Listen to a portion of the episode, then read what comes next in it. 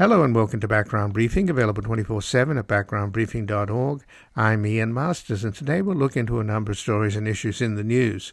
We'll begin as this year ends with selected programs from our archives following yesterday's coverage of events from early in the year. Today we will cover stories from the middle of the year, then on tomorrow's program from later in the year, before special programming on New Year's Eve and New Year's Day. Let's start with a broadcast of background briefing from May the 1st, 2023. Growing concerns at the Supreme Court's impunity from ethical norms as its credibility with the public plunges. We'll begin with hearings by the Senate Judiciary Committee to deal with the need for an ethics code of conduct at the Supreme Court after the chairman, Dick Durbin, was rebuffed by Chief Justice Roberts, who declined to testify and following recent revelations of unreported favors from billionaires to Justice Thomas Gorsuch's sale of a hunting lodge to the head of a law firm with business before the court, and the Chief Justice's wife's $10 million in earnings from law firms also with business before the court. We were joined by Moira Donegan, a writer in residence at the Clayman Institute for Gender Research at Stanford University, whose work has appeared in the London Review of Books, Book Forum, and the Paris Review. She is a columnist at The Guardian, where her latest article was The U.S. Supreme Court's alleged ethics issues are worse than you probably realize.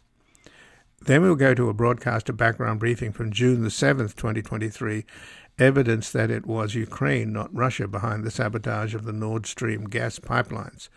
We began with the revelations from the Washington Post that a small group of six Ukrainian operatives blew up the Nord Stream gas pipelines, which the U.S. government blamed on Russia, leading to many journalists, including myself, reporting that the Kremlin was most likely behind the sabotage. We discussed how Ukraine's military intelligence, headed by General Budanov, is striking back at Russia as Putin wantonly destroys Ukrainian cities and infrastructure. Joining us was Michael Weiss, senior correspondent for Yahoo News, who has reported on international affairs for over 10 years with a focus on the Middle East and Russia. He has interviewed ISIS operatives and Russian spies, published and curated a series of still classified KGB training manuals, reported from rebel held Syria and war torn Ukraine, broken major stories about financial corruption, and exposed the Russian intelligence services' ongoing subversion efforts in the United States and Europe and he's the author of The Menace of Unreality How Russia Weaponizes Information, Culture, and Money, and the co author of the New York Times bestseller, ISIS Inside the Army of Terror. Then finally, we'll play a broadcast from July the 9th of 2023 Is America Now Divided Between Team Crazy and Team Normal? With the special counsel Jack Smith looking into the December 18, 2020 White House meeting between what has been characterized as Team Crazy and Team Normal we assess the extent to which America is now divided between Team Crazy and Team Normal, as a Trump appointed federal judge has decided to forbid the government from interacting with social media companies based on French conspiracy theories with crackpot plaintiffs. We were joined by Ryan Cooper, managing editor at the American Prospect. He's the co host of the Left Anchor podcast, as well as the author of the new book, how are you going to pay for that? Smart answers to the dumbest questions in politics. And we discussed his latest article at the American Prospect Trump judge effectively names himself president. And joining us now is Moira Donegan, who is a writer in residence at the Clayman Institute for Gender Research at Stanford University. Her work has appeared in the London Review of Books, Book Forum, and the Paris Review. She's a columnist at The Guardian, where her latest article is The U.S. Supreme Court's alleged ethics issues are worse than you probably realize. Welcome to Background Briefing, Moira Donegan. Thanks for having me, Ian. Well, thanks for joining us, Moira. And Chief Justice Roberts essentially stiffed the Senate. There was a bipartisan call to have an ethics regime at the Supreme Court, which it doesn't have when the rest of the judiciary does. But tomorrow, the Senate Judiciary Committee will be holding hearings on the Supreme Court ethics reform, or the lack thereof. And all the stories, including the stories that you've been writing, are clearly out there in the public's consciousness. So, do you think that, in the broadest sense, it's at least it seems clear to me that there's been a plutocratic capture of the Supreme Court? Well, Ian, you, you've seen the Supreme Court shift dramatically further to the right uh, than the American public really quite quickly. You know, it's always been, or for much of its history, it has been a quite conservative body, uh, not historically very comfortable with or amenable to uh, popular movements uh, for social justice or expanded democracy. Uh, but it has re- moved really quite dramatically to the right over the past uh, 10 years or so, and particularly since the Trump administration uh, reshaped the court. And, you know, there was already a decline in trust in the court, a decline in the sense of the court's legitimacy. You know, the court was already uh, coming to seem, in the imagination of the American public, out of touch, unduly powerful, and concerningly unaccountable to the other branches. And then the Dobbs decision, uh, almost one year ago, I believe we're speaking on the one year anniversary of the leak of the Dobbs draft opinion.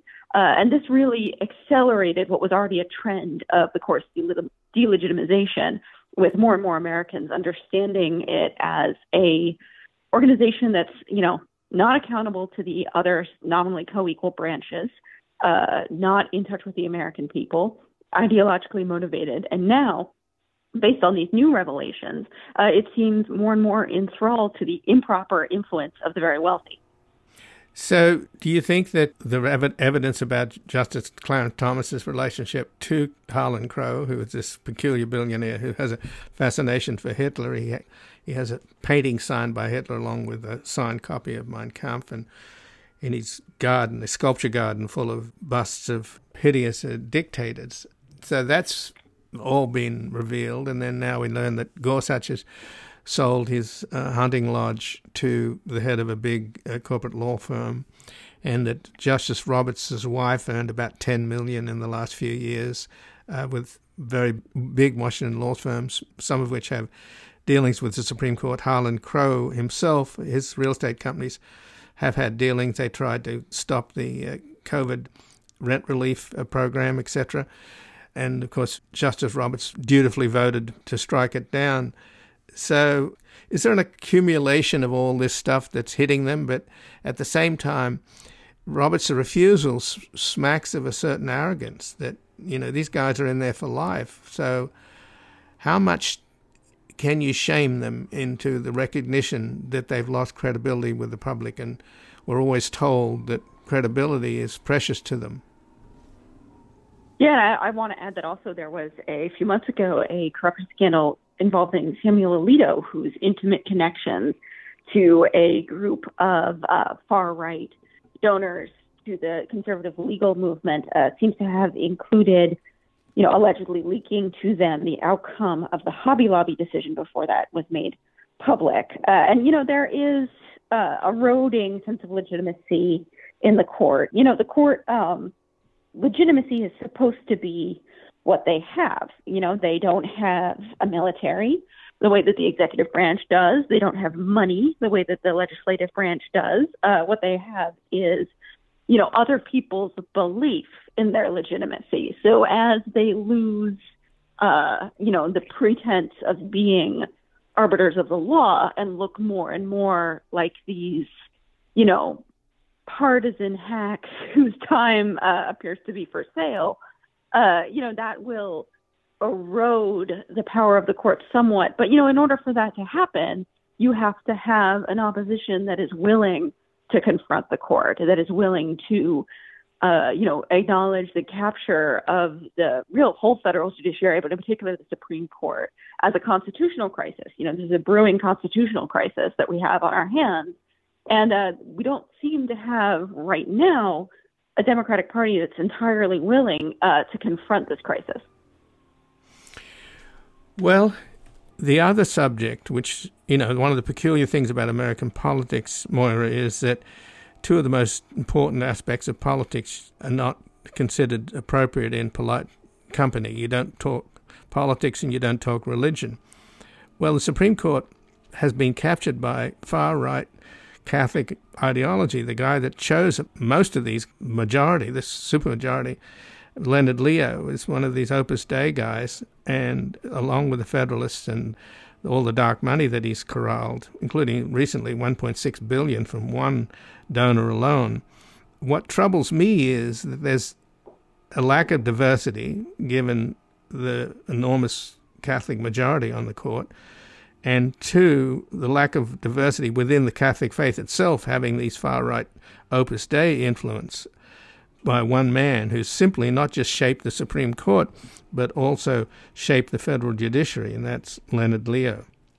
Yeah, there's a uh, strong presence of ma- like religious presence uh, on the court, and you know, I am of the opinion that I think is like pretty uh, foundational to a pluralist society that like people of sincere religious conviction are not a priori incapable of being neutral arbiters of the law. Uh, however, these justices have behaved in a way that um, sort of strains that premise. So, you know, in particular, they have interpreted the First Amendment uh, religious dictates in such a way that the free exercise clause, uh, you know, allowing individual citizens to practice their religion without, uh, you know, interference by the government has really cannibalized the separation of church and state clause, the establishment clause, uh, which would prohibit the government from establishing religion. So more and more you have this court interpreting the free exercise protection to allow individuals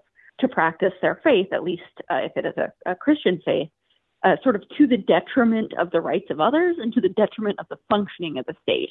So you see in the um, Kennedy versus Bremerton School District, the uh, like sort of kneeling coach case, uh, the court seems poised to allow a public employee to pray in public during the ex- execution of his, uh, you know, government funded duties and uh, at, at, a school, and that case seems to um, have invited a slew of other sort of like prayer in school uh, bills in the states that are now going to sort of try and push this uh, attempt to, you know, really establish religion in public schools even further. And you know, I do think uh, you also see in, you know, the court's increasing reliance on this supposed like history and tradition standard, this like reversion to an imagined past as a source of legitimacy for laws that seek to uphold social hierarchies and as a weapon against uh, you know any effort by the state to sort of mitigate or undo uh, historical hierarchies of say you know race or gender. So we have a supermajority on the Supreme Court that seems to be motivated by two things laissez faire capitalism and moral authoritarianism. And I'm just wondering, though, how do you make the public argument, given that if you, if you accept my premise that it's difficult or not acceptable in polite society to talk about religion, when it seems obvious to me that there's something wrong when you've got a supermajority belonging to not just one faith, but you know, a, an extreme version of that one faith, or at least a far right version of that one faith. You've only got one Jewish justice and one Protestant justice. So is this, is this yeah, something well, that can be discussed? I mean, I talk about it, and I get the feeling that uh, people don't necessarily appreciate that, and somehow think it's religious bigotry to talk about it. But I'm talking about, you know, just we are a multicultural, multiracial, and multi-religious diverse society, but we don't have a, any diversity on the Supreme Court. Well, you know, I do think that there is a case to be made to the public that the Supreme Court, as well as their allies in the Republican Party, are sort of, you know, they are acting in ways that are hostile to the pluralism that is essential for a democracy and also, you know, something that ordinary Americans quite value in their own lives. And, you know, these are decisions that are unpopular. These create realities that are unpopular. You know, people don't like having the Bible shoved down their throat. They like having, uh, you know, enough trust and freedom uh, to, you know, make those kinds of decisions for themselves and to live uh, in diverse communities. So I don't think, you know, it necessarily needs to be uh, pointing to the identities of these justices to make that point. I think their actions are making that point uh, pretty clearly, and and you know the polls bear that out. The confidence in the court is at the lowest that it's ever been, or that it has been in quite some time. And you know people are really um, not happy with the vision of the nation that the court is putting forward, and you know increasingly outraged by you know their um, like quite arrogant, as you pointed out, uh, sense of impunity and and uh, invulnerability to basic checks and balances. So then, is the solution then, Moira, for the Democrats to win big in 2024, to take back the House, increase their lead in the Senate, get past the filibuster threshold, and for Biden to win, and then expand the court? Well, you know, the Biden administration and the Democratic uh, leadership more broadly have been really hesitant to confront the judiciary. You saw, you know, there was like in Biden's renouncement video that he released last week, there was like a flash of uh, a frame of him next to his uh, Supreme Court appointee, Ketanji Brown Jackson. Uh, and but there wasn't, you know, there has not been from the Democrats a ton of, um, you know, aggression or sense of urgency as the courts accumulate tremendous policy making power for themselves and, you know, uh, scorn any attempts at oversight. So this has really quickly become a branch that is uniquely powerful, like far and away the most powerful, uh, but uniquely unaccountable with um, no obligation, you know, that they that they seem interested in to uh, abide by an ethics code, no uh, way to force them to you know, come and, and be uh, held accountable to the Congress and no way to make them answer to the voters.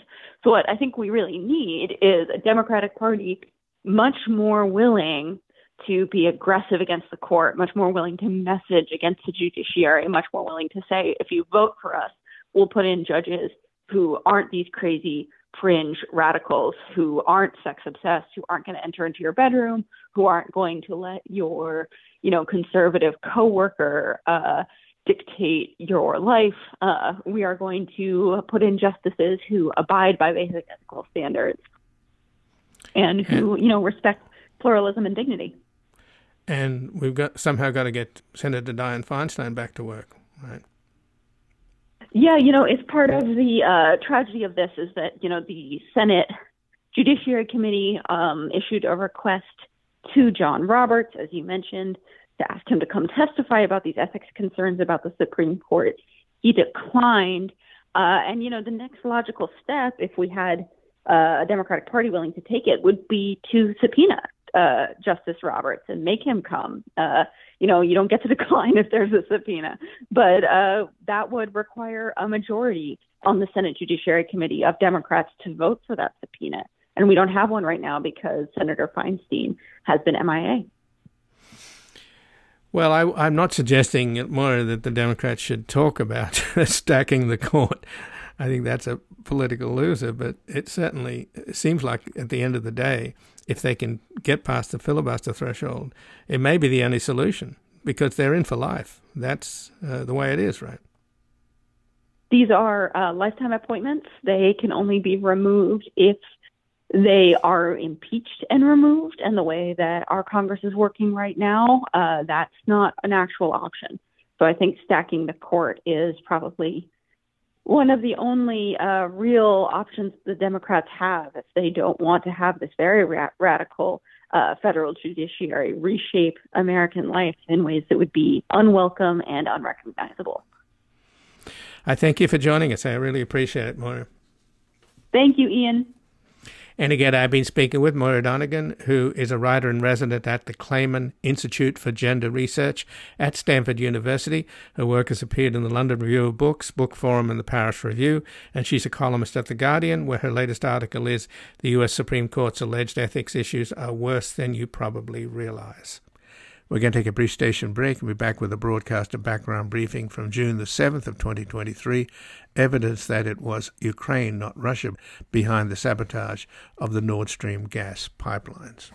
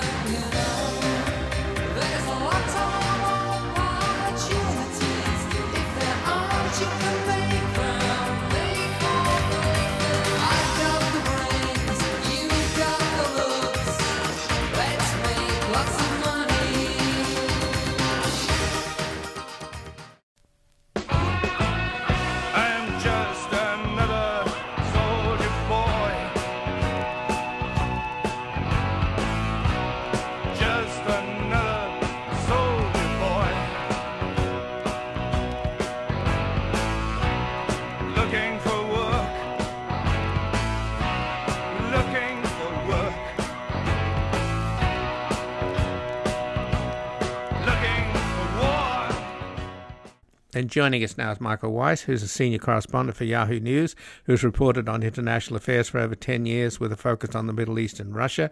He's interviewed ISIS operatives and Russian spies, published and curated a series of still classified KGB training manuals, reported from rebel held Syria and war torn Ukraine, and broken major stories about financial corruption and exposed the Russian intelligence service's ongoing subversion efforts in the United States and Europe. He's the author of The Menace of Unreality How Russia Weaponizes Information Culture, and Money, and the co author of the New York Times bestseller ISIS Inside the Army of Terror. Welcome to Background Briefing, Michael Weiss. Happy to be back, Ian.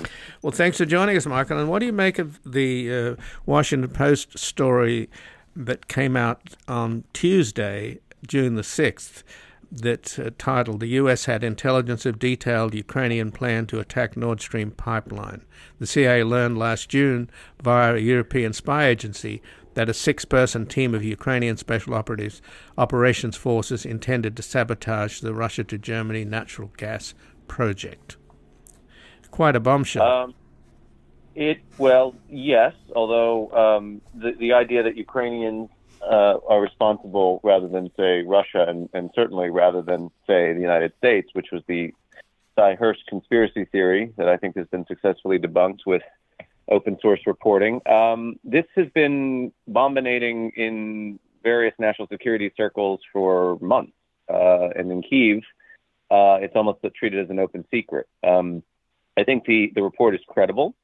I think it follows on other reporting that outlets such as the New York Times had done that suggests that the U.S. intelligence assessment after the fact also implicates uh, Ukrainian actors. Although one thing that I'm still slightly unsure of or skeptical about is Washington Post says that the the pre-bombing intel suggested that uh, Valery Zaluzhny, who's the commander in chief of the Ukrainian armed forces, was the architect or the mastermind, or would, would have been the architect of the mastermind of such an operation, and was doing this uh, off the books, if you like. So not not running it up the flagpole to President Zelensky.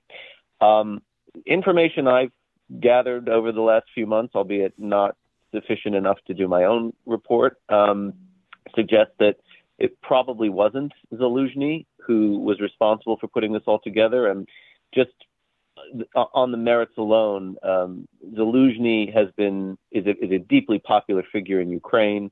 And if you know anything about this presidential administration, particularly Zelensky's inner circle, they don't like the spotlight spotlight being taken off the president. And for Zelensky to do something like this without a buyer leave from Zelensky would strike me as very foolhardy and reckless on his part. Um, not to say I can entirely rule it out, but look, I mean, the the scuttlebutt is that uh, a Ukrainian citizen, quote unquote, who is very well resourced and certainly could find, if he or she so chose, um, well trained military actors, including deep sea divers and people who are familiar with the use of explosive devices, um, financed this operation. And that is the reason that the New York Times, when it reported after the fact, was sort of um, relaying the U.S. intelligence community's assessment that they weren't sure if this was a, a state sponsored operation or something that was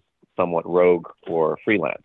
Although you can imagine, Ian, I mean, given the state of Ukraine, that it's fighting an existential war of survival, there's a great deal of, of gray area between what we would consider state sponsored and, you know, kind of individualistic or, or non state. Um, right. But look, I, I'm not surprised by this. Uh, I kind of have been waiting for more information to come out. I mean, if you follow the German press, um, they have all but said that the German authorities who've been investigating the, the bombings uh, think it, it wasn't Russia, it was Ukraine. So not not terribly shocking. Well, it seems like the report came from the BND, didn't it? I mean, Germany's foreign intelligence, according to the Washington Post, it's the 21 year old airman that leaked all this in, information to this right. little chat group of teenagers that he was impressing. And the Post went to one of the teenagers and actually got the document, which was a CIA document relaying uh, information that they got from a foreign service, which is, I think, most likely to right. be the BND, right? No, it's not the BND. That's it's not the BND. Oh, no. no. Can you The tell us who it is? The Ner- Germans did not know about this in advance, um, and whether or not the information was shared with them by the Foreign European Service, uh, that I, I, I can't say. I mean, I, I can't really disclose which service it was at the moment, um, but suffice it to say, um, these guys don't, you know, they, they don't wing it. they, they don't they don't run with um, unreliable or non-credible intelligence. Um, and the CIA's response, according to the Washington Post, was the source of the information was somebody whose reliability they could not um, determine. But that doesn't mean that the European service uh, didn't find the source to be uh, maximally credible. Um, you know, you have to keep in mind, like you know, European services go to the Americans when not when they've got rumint or you know scuttlebutt or sort of idle speculation. They, they go when they've got something more substantive, Right. uh, and and they, they know that when they go, they have to stand it up right. um, because you know the Americans are seen as as, as a big brother in, within NATO and and the transatlantic community. So yeah, no, I, look, I, I know a lot of people think that this is too conspiratorial, and you know some Ukrainians are pushing back on social media saying it's nonsense. It must have been Russia. It must have been Russia. But you know, look, uh, one of the the, the the kind of leitmotifs of this war. I was hearing the same thing about the drone strikes in Moscow, including the one that singed the, the, the dome of the Kremlin, and then these attacks on apartment buildings owned or uh, inhabited by Russian intelligence officers.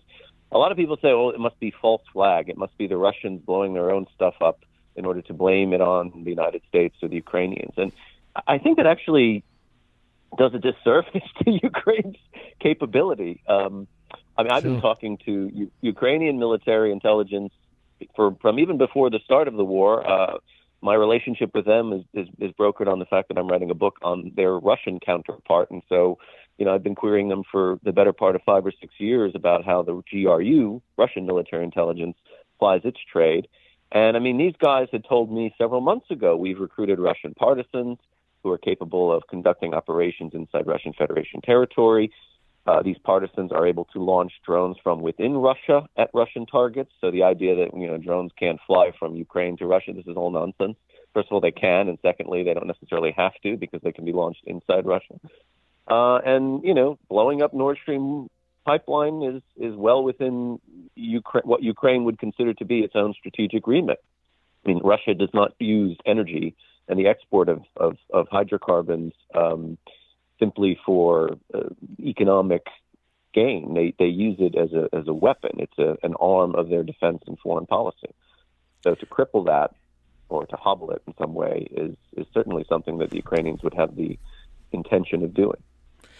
No, I think you, you're talking about Budanov, and, and I think he's Yes, the guy. who I interviewed Yeah. about uh, what a month and a half ago. Yeah, Right, and I think he's been behind all these operations, and the guy is obviously brilliant and very effective.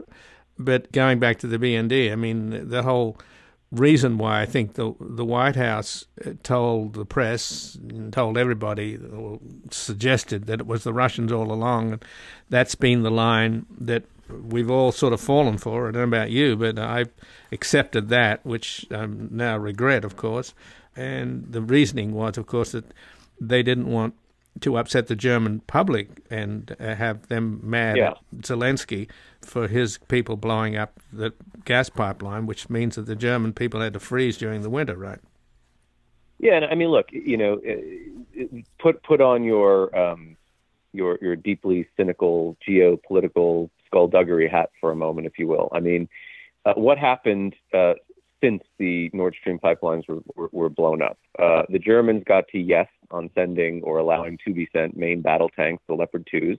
That was not an easy lift, particularly for the United States State Department and Pentagon, which had been prevailing upon Olaf Scholz to do exactly that. They've been sending enormously sophisticated kit, particularly in the realm of air defense systems, the Iris T, the Gepard.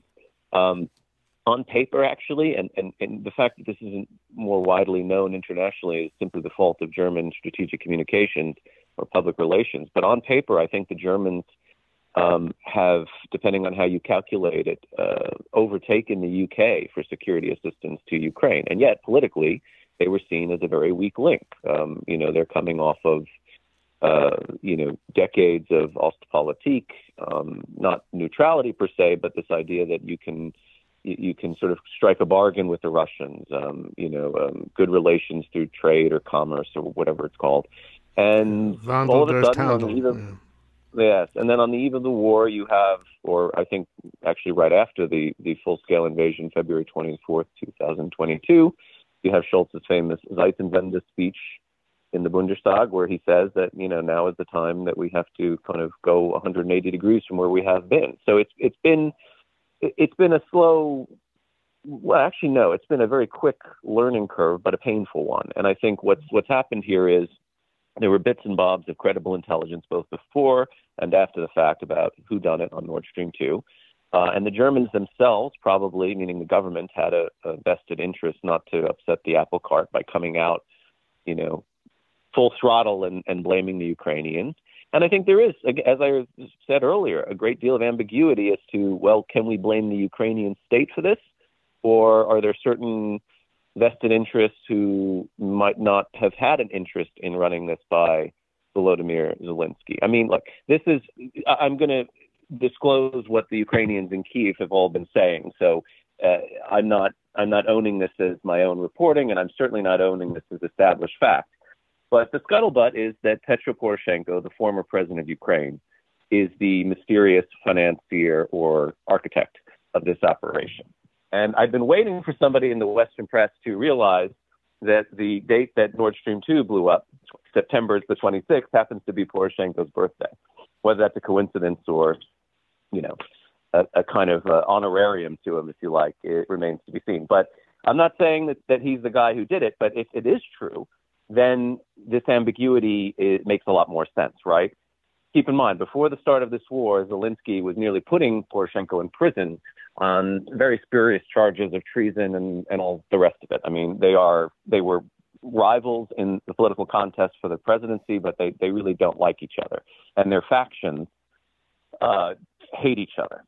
So I, if, if that is the case, then I am almost willing to put $100 on the table that Zelensky would not have allowed it because he doesn't want um, his enemy to, to, to, to be a hero and a patriot domestically. Um, so there, there are a lot of question marks surrounding this, but you know, I am very much of the belief that the thrust of the Washington Post piece is, is correct. I, I do think Ukrainian actors are responsible for this. And I don't think, by the way, that that's going to go down so badly in Ukraine or, frankly, elsewhere. Um, you know, I mean, it, it, it would have been different if it had come out very much, you know, within days or weeks of the operation. But now we're coming up on many months. Um, what the Russians have got up to since seems to have eclipsed uh, any kind of diplomatic geopolitical kerfuffle caused by, by the way, a pipeline that was already essentially dead in the water, no pun intended, um, because of the war. And, you know, the one thing I would say is the timing of this disclosure is a little bit unfortunate because it happened on the day that the Kakhovka Dam in Kherson uh, blew up or was blown up. And already I'm seeing a lot of people, including Tucker Carlson on his new minted Twitter show, suggest that that was a Ukrainian sabotage operation and not what all the reporting I've done and what has eked out in the last 36 hours strongly suggests, which is that it was a Russian sabotage operation. Well, well the Russians control the dam, don't they? The Russians control the dam. The New York Times did a very good, uh, albeit speculative piece querying structural engineers who say that it looks certainly looks to them the more plausible explanation is a bomb that was set off from inside the dam. Well, there's only one one group of people who kind of done that. The Ukrainians came out. Um, the, the the chairman of their Security Council, uh, Alexei Danilov, said it was the 205th uh, Motorized Rifle Brigade that was responsible. What's interesting about that is, I think in October, that brigade or somebody who was part of it, who has a Telegram channel, a social media platform, uh, was essentially saying we have mined and undermined the dam and issuing instructions to the residents of Kherson on what to do if the dam should, quote, fail. So you know, there's plenty of there there. And, you know, right now you're in, we're in this sort of abstracted moment of, well, cui bono, why would the Russians do this? Some of their troops got washed away, their kit has been submerged, et cetera, et cetera. Well, the explanation to my mind is one, Um, if the counteroffensive, which has begun, according to U.S. intelligence assessments, David Ignatius in the Washington Post wrote a column about this. Uh, if it's been successful so far, and, and according to Ignatius, the Ukrainians have managed to claw back between five and 10 kilometers of territory all across the contact line. They have yet again defied expectations and the odds given to them by the Americans. Um, if the Russians, and, and here's something I can simply state because I was witnessing it in real time, Russian military bloggers and observers on social media in the last several days have been in a state of utter panic uh, and and and confusion and paranoia mixed with hubris and bombast and all the rest of it. That indicates to me that they've been getting it handed to them. And what's something that can be done that would a uh, discombobulate the Ukrainians, b sap their resources, and c distract international attention from yet another Russian military failure? Well, a disaster such as flooding hundreds of, if not thousands, of, of square miles of, of territory by blowing up a dam. Well within their capability and their ken and willingness to do such a thing. They've done it before. Well, I thank you for joining us, Michael. I must say, you know, I, I hate being duped by government propaganda when it, particularly when it comes from your own government. but yeah, well, I mean, know, welcome to the club. Look, I've I've been told no so many times from U.S. sources about things that I know to be true that, um, you know, right. yeah, it, it is what it is. You, you kind of, and and and sometimes it doesn't. You know, I understand the impulse in in moments of, shall we say, moral clarity, such as this war. Which I right. think, broadly speaking, most Americans, most international observers are solidly on Ukraine's side. But mm-hmm. you know, truth, facts, they matter. And if it doesn't make your side necessarily look great in in the moment, you have to take that into consideration. You know? Right. But exactly. as I say, I don't think the Ukrainians come off looking so badly in the rearview mirror. I think a lot of people will have said, "Hats off to them." I mean, they're they're they're mm-hmm. fighting, as I say, a war of, of survival, and they have all means at their disposal, and they're going to do what they need to do. I mean, you, you mentioned Budanov. He mm-hmm. said to me in Kiev just a few weeks ago, causing a diplomatic stir, as I've now found out, he says, We've been killing Russians and we will continue to kill Russians anywhere on the planet so long as they occupy our territory. Uh, it doesn't get more plangently stated than that, you know. That's for sure. Right. Yeah. Well, Michael, I, I really appreciate you joining us here today. Very much. Sure. All the best. Anytime. Thanks. Take care. Bye. Bye. We're going to take a brief station break. We're back with a broadcaster background briefing from July the 9th, 2023. Is America now divided between Team Crazy and Team Normal. I'm a cheetah with a hat full of napalm. I'm a runaway son of the nuclear aid bomb. I am the world's forgotten boy, the one who searches and destroys.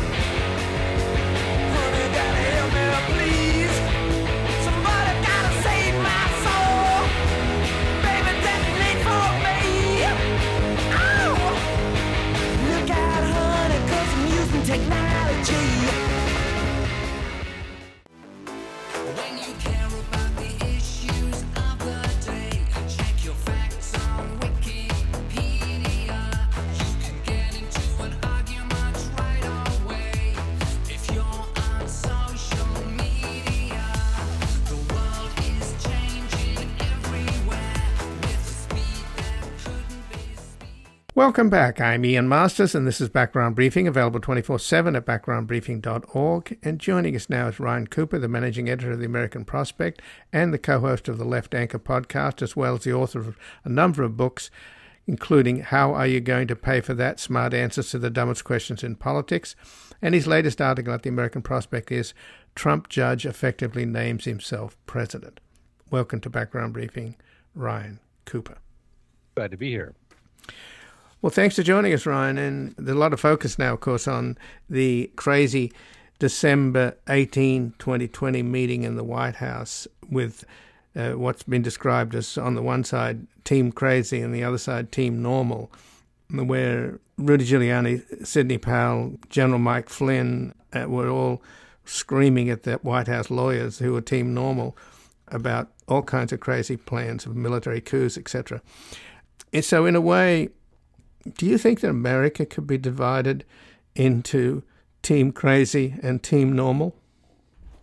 Um, yeah, I certainly think you could. Uh, you know, it it would be, as you say, a sort of uh, cross partisan difference there because there are a number of Republicans who I don't know if you could necessarily call them on team normal, but at least they're sort of like within spitting distance of it.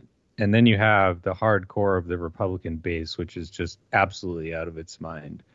Um, and yeah, you know, the Marjorie Taylor Greens, the, these are t- people who are, are deep in the well of utterly unhinged conspiracy theory paranoia and willing to do anything to seize, you know, dictatorial powers for their their movement. You know, God Emperor Trump, and uh, yeah, the I guess thankful thank we should be thankful uh, to some degree that there's we're still a few people left in the Republican Party who are not willing to just like do a straight up military coup um, back then. Well, apparently, Special Counsel Jack Smith's looking into this meeting, and a lot of the punditry seem to think it's a key. It's likely to lead to some kind of indictment. But in any case, Trump is the head of the Republican Party, clearly, and he's the Republican frontrunner.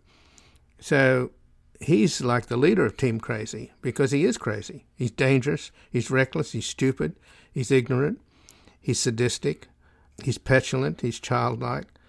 I could yep. go on.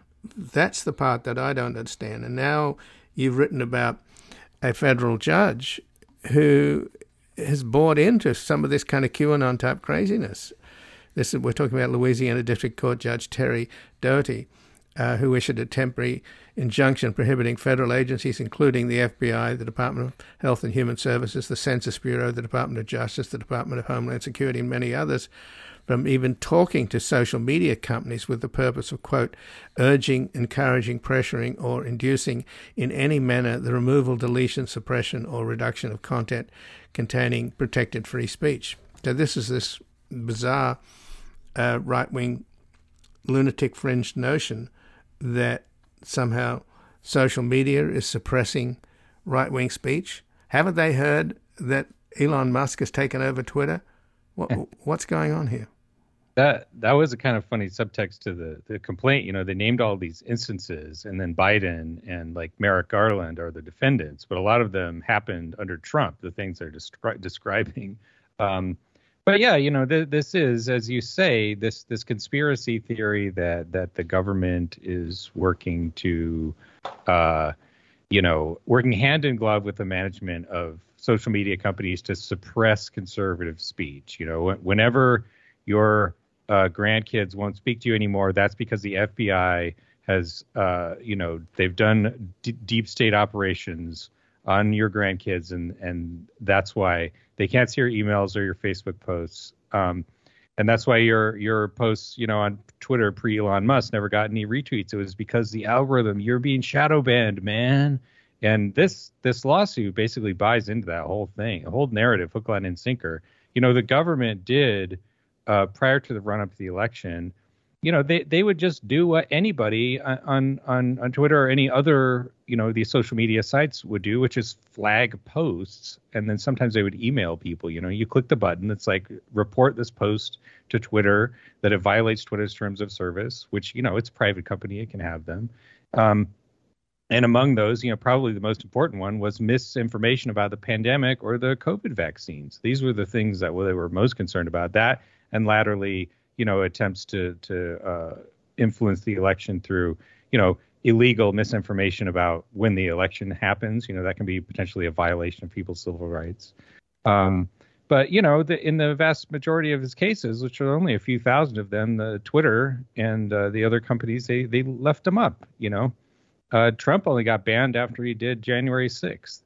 Um, and so yeah, this this whole narrative is completely insane and uh, it's quite disturbing, you know, that if that a federal judge feels himself entitled to just say, "All right, big chunks of the government, you can't talk to these companies anymore about like getting rid of, you know, misinformation about the deadly pandemic. You know, you can't even talk, you can't even mention it, you can't discuss it at all. It's like, who are you to make this decision, buddy? Right. Well, Musk, of course, started this whole lunatic conspiracy theory, saying the previous owners of Twitter had somehow were guilty, and he supposedly provided information to uh, this character Matt Taibbi, who's one of the main influences of Seymour Hersh. You know, he he, he told Sy Hersh how much money he was making out of his Substack page, and Hersh should do the same, write a Substack. So Hersh goes out and writes this ridiculous conspiracy theory about the U.S. government blowing up the Nord Stream pipeline when it's pretty clear that the Ukrainians did it for obvious yeah. reasons. But Comer, that one of the lunatics, the MAGA lunatics in the House, his government oversight committee had a hearing, didn't they, at which Taibbi and the other witnesses made absolutely no sense. That they had the forum to produce this conspiracy theory about Hunter Biden's laptop being suppressed or information about being suppressed, and they didn't deliver the goods. And in fact, uh, Comer is, was going to deliver the goods with a key witness that suddenly disappeared. I mean, it's just farcical. Yeah, the whole thing, you know, it's like w- when he Taibbi was before Congress, you know, he made like a couple of elementary errors. You know, he mixed up the the um, you know Center for Election Security with like the cyber cybersecurity. I forget the name of the agency, but the, but basically he mixed up a, an actual government department in the Department of Homeland Security and the a private nonprofit that like studies this type of stuff. And you have basically this collection of agencies that do, you know, frankly, fairly half-hearted work around trying to like s- study like how misinformation happens on these platforms and they're just blowing it all out of proportion with this like spooky narrative. Oh, leaked leaked information that we got from Twitter, you know, straight from the horse's mouth. Look at it, and it's just like there's nothing there. You know, the the the the story doesn't hold up. But you you know you sort of like take things out of context, blow them out of proportion, and exaggerate stuff, and then ignore the fact that like the last president tried to overthrow the government. Isn't it legitimate to like uh, do something about this sort of election misinformation? Isn't there more important things than like the FBI talking to Twitter? Um, you know, the like fascist demagogue who's trying to destroy the Constitution and make himself dictator for life. That would seem to be like more important than this, but no, now it's dogma on the right. They're going to be talking about this forever. So it is laughable, and we, you know, we started out with the dichotomy of America being between team crazy and team normal, and we don't know the, what the numbers are. We don't know how many people support Trump, and whether or not he could be reelected president. So, you know, team normal has got to get their act together, don't you think? Oh yeah, absolutely. Um, you know, I think this it's it's going to be a political question. You know, I don't think that um, Biden is going to be guaranteed victory. You know, his uh, approval rating is quite low, um, especially compared to where it was in 2020 when he was popular. Um, but yeah, you know, I, I, think you you look at in 2022. Uh, basically, the mood of the country, I think it's fair to conclude, is that the average, the median voter is sick of team crazy. They're sick of the abortion nonsense. They're sick of people like, you know, to suppress this trans children, we're going to put in like government genital inspectors at every public restroom. You know, like people are sick of hearing about this nonsense, about the propaganda and the hysterical shouting all the time and the really unpleasant people at school board meetings. Like, like just enough of that stuff. People would like to just you know, go to the football game, you know, and have a beer and and not uh, have people screaming about like you know imaginary satanic pedophiles. Um, and you know, the only way uh, to get to that situation is to is to defeat the the lunatics. And you know, if I were to guess, I would say the real hardcore is uh, about 30% of the population. But uh, you know, Trump uh, eked out a victory in 2016. He got really close in 2020, so it's definitely not uh, taken for granted. But the the means by which conspiracy and stupidity and, and all of this crazy stuff is being transmitted is largely social media. And I yeah. just wonder where, you know, maybe this new uh, threads Zuckerberg's launching, which has already gotten about 100 million users in a few days, so it could really challenge Twitter.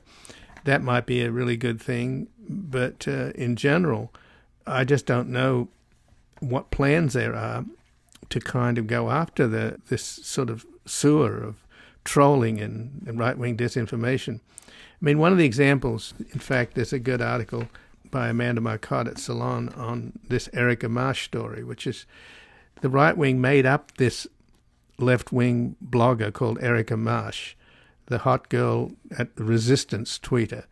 And, you know, they they portray portray her or, or she's offering up all of these sort of airhead snowflake liberal memes and it's all made up by a right wing troll.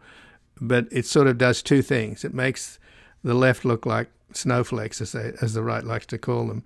At the same time, it riles up the right wingers who can't stand Erica Marsh, even though she's an invented character. But I was very struck by the last uh, paragraph of Amanda's article. She said, for MAGA Trump conservatives, quote, it's not even really so much about lying as it is waging war on the concept of truth itself. The goal isn't to fool people so much as it is to deprive truth of all social value.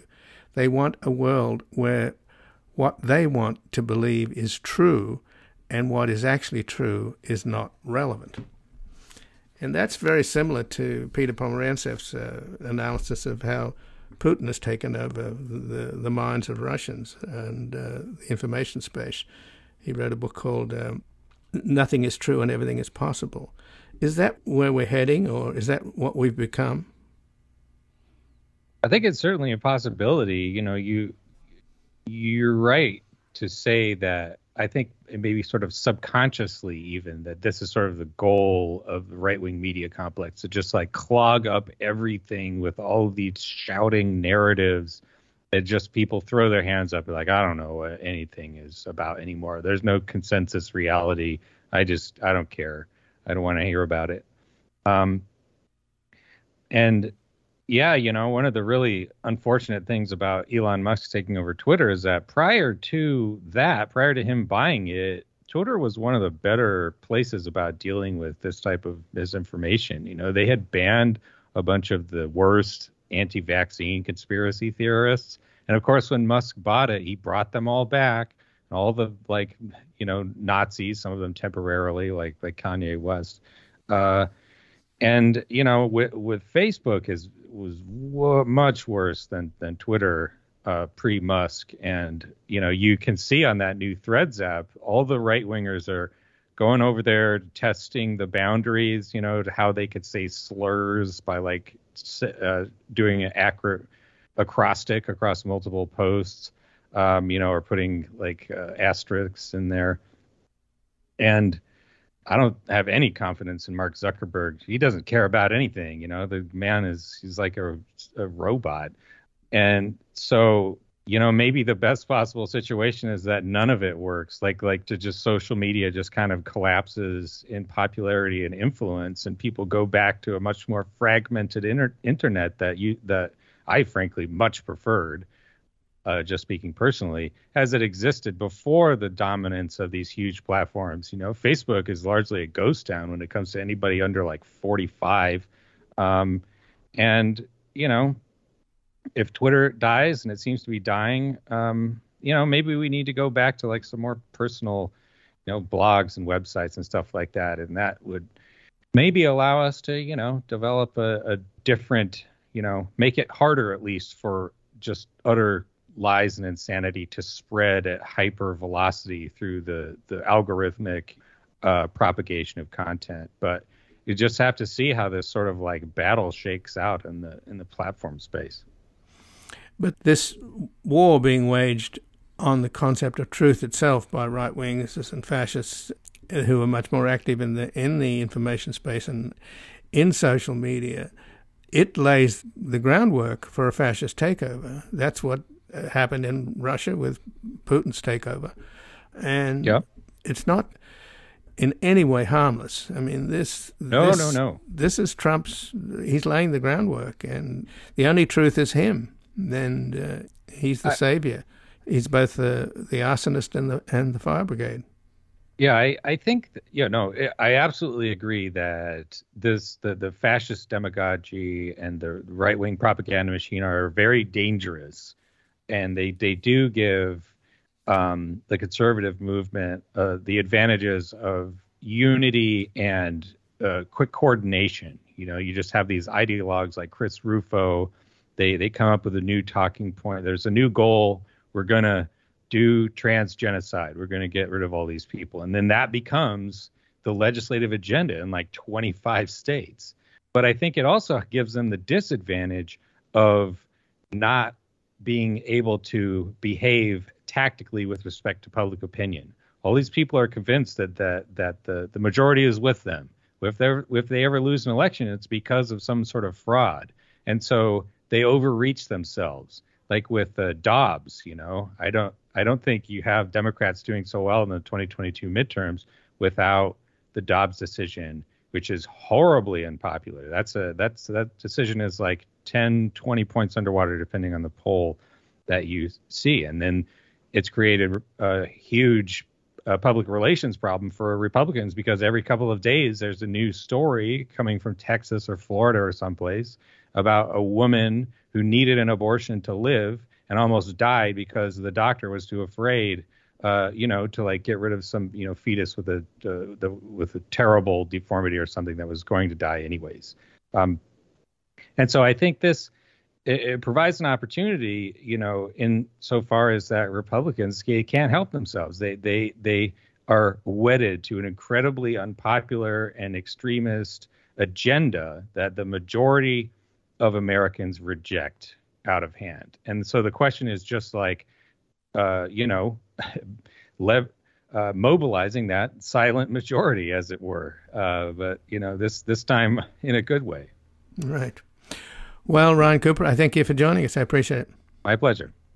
We're going to take a brief station break back looking into how it is time for Trump and Kari Lake and others who are inciting violence to be held to account for the consequences. This has been Background Briefing. I'm Ian Masters, and I'd like to thank producer Graham Fitzgibbon and assistant producer Evan Green. And if you've missed any of today's programs or would like to explore our vast archives, you can find us at backgroundbriefing.org, where we include extended interviews searchable by topic and have made it easy for you to sign up for daily email updates that provide links to resources, articles, and books discussed on the program. Also, you can find links there to subscribe wherever you get your podcast, and we encourage your ratings and reviews on these platforms. Find us on Twitter and Facebook at Ian Masters Media, and please do help us reach more listeners by sharing this program with friends, family, and colleagues. And I'll be back again tomorrow with another background briefing. Bye for now. The guy that lived next door in 305